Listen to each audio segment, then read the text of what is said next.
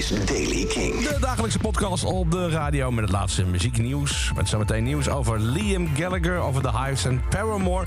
Eerst het weer. Vandaag is het droog en zonnig, maar in de middag komt vanuit het zuiden meer bewolking... en kan er plaatselijk een bui ontstaan. Dat hadden we niet afgesproken. Goed, de temperatuur ligt tussen de 24 graden op de Wallen en 30 graden in Limburg. Slechts enkele uren nadat het uh, nieuws uh, kwam uh, over het overlijden van Robbie Robertson van de band, bracht Bruce Springsteen al een eerbetoon. Dat deed hij tijdens het openingsconcert van zijn show in Noord-Amerika. Hij is daar op dit moment bezig met een tournee. Deed dat in Chicago en hij deed het aan het eind van zijn concert tijdens de prachtige ballade I'll See You in My Dreams. Dat hij normaal, gezien altijd opdraagt aan een overleden vriend. maar nu dus aan Robbie Robertson. Liam Gallagher werd herenigd met voormalig Oasis bandlid Paul Bonehead tijdens zijn intieme show in Londen. Liam gaf een klein optreden uh, in Camden en hij verwelkomde de voormalige gitarist van de groep weer op het podium nadat hij vorig jaar genas van kanker. Voordat hij het eerste nummer van de avond Morning Glory uitvoerde, zei Liam: Mag ik alsjeblieft een groot applaus voor Bonehead?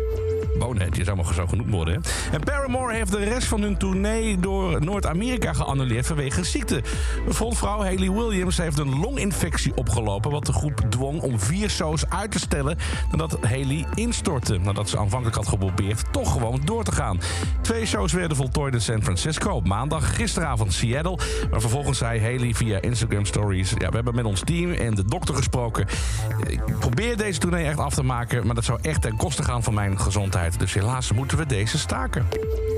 En nieuwe releases. Vandaag is Randy Fitzsimmons uitgekomen. De eerste Hives-plaat sinds 2012.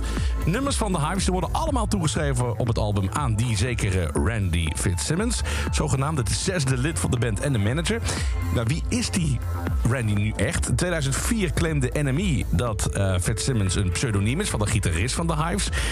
Die zou het geregistreerd hebben, dat pseudoniem, voor seks en voor uh, anonimiteit.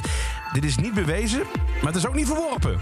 Dus of het nou echt is, ja of nee, het blijft altijd gissen bij de Highs. Maar de eerste plaat is eindelijk weer daar sinds 2012. Tot zover de Daily Kink. Wil je helemaal geen enkel muzieknieuws missen? Check kink.nl, abonneer je op deze podcast... of luister maandag tot en met donderdag naar Jasper Leidens, Kink in Touch. Elke dag het laatste muzieknieuws en de belangrijkste releases in de Daily Kink. Check hem op kink.nl of vraag om Daily Kink aan je smart speaker.